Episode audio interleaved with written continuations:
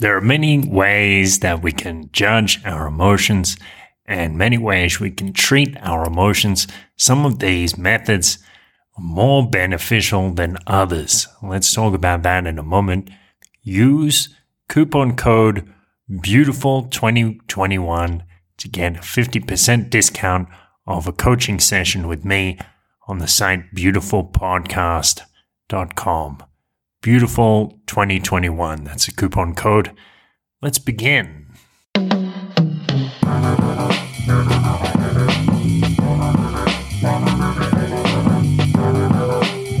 This is a beautiful thought.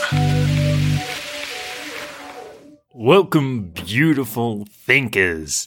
I was just thinking about embracing our emotions.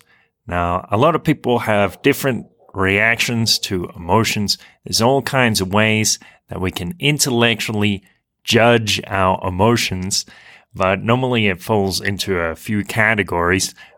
Part of it is the difference between judging emotions negatively, judging emotions positively.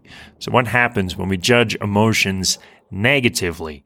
Normally we'll say, well, that emotion is bad and we might resist it and of course, as uh, many of you have heard, what you resist persists. So it's likely to continue. And then the other strategy that a lot of people will use is they will try to suppress it. So they'll try to normally distract themselves from that emotion, or they'll say, well, I would rather think about something nice, something pleasant. And they, they think about love or happiness or joy or they think about wonderful things, which is which is cool, but it depends on the context, depends how you apply it. Because if you are using happiness to divert from negative emotions, this is called spiritual bypassing, and it means we don't actually process the negative emotions. We're just trying to paper over them, cover them up with something pleasant to think about those emotions do not get processed, so they don't go away, and they can stay in there festering. And I guess all of us have some of that inside of us, some uh, little emotions that maybe we tried to forget about, we didn't want to think about, things are in denial about. But of course, when when they come up, we all have the power to embrace them or to not judge them, to allow them space to exist. The other thing I was I was talking about judging emotions positively. So if we have an emotion like anger, well we might say we might encourage it in ourselves. So we might try to think about that thing more so we actually experience more anger.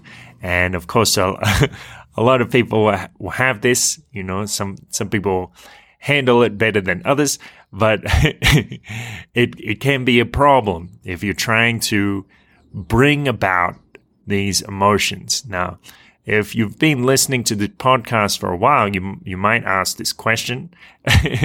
what about paradoxical intention? So paradoxical intention proposed by Viktor Frankl in his book Man's Search for Meaning. He talks about trying to deliberately push or lean into an emotion even when it's it's negative or or difficult, adverse. So this is this is something a little different actually to judging an emotion positively. So judging an emotion positively, this is this is uh, my experience or my explanation of it. When we judge it positively, we are using our intellect, we are using our thoughts to encourage the emotion. Now, paradoxical intention is something a little bit different, is where we're leaning into the emotion emotionally, not pushing it, not encouraging it with our intellect, but in, in a sense, we are giving this space of, of non judgment for the emotion to fully be felt. So that that's a, a little bit different. We don't necessarily need to use paradoxical intention to fully experience our emotions, but that is one valid path for for us to do that, or valid technique. Uh, we can simply allow the emotions to exist. Or as I've talked about before, we exercise, we, we use the, the strategy of the grandmother surrounding our emotions in love, allowing them space to exist in their own fashion, but at the same time, we, we are embracing them. We're giving them the space to transform.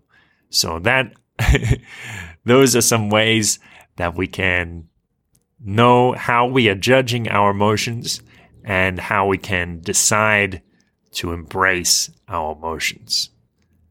Thank you for being aware of your emotional state. Thank you for allowing emotions to bubble to the surface and processing them when they do come out. And have a wonderful day. A beautiful thought. Thanks for coming along for the ride there. So you if you want to get into contact with me and with the, the community that's building around this podcast, one easy way is to go to beautifulpodcast.com. You see at the link, it's got the socials tab there, and you can join the Telegram group to start chatting with me and other people. Start chatting about some positive, happy experiences or how you overcame a challenge, how you faced fear and became a better person because of it. Also, remember to use the coupon code Beautiful2021 to book a session, a coaching session with me and get 50% off the first session. Beautiful2021. That's the code. And have a great day.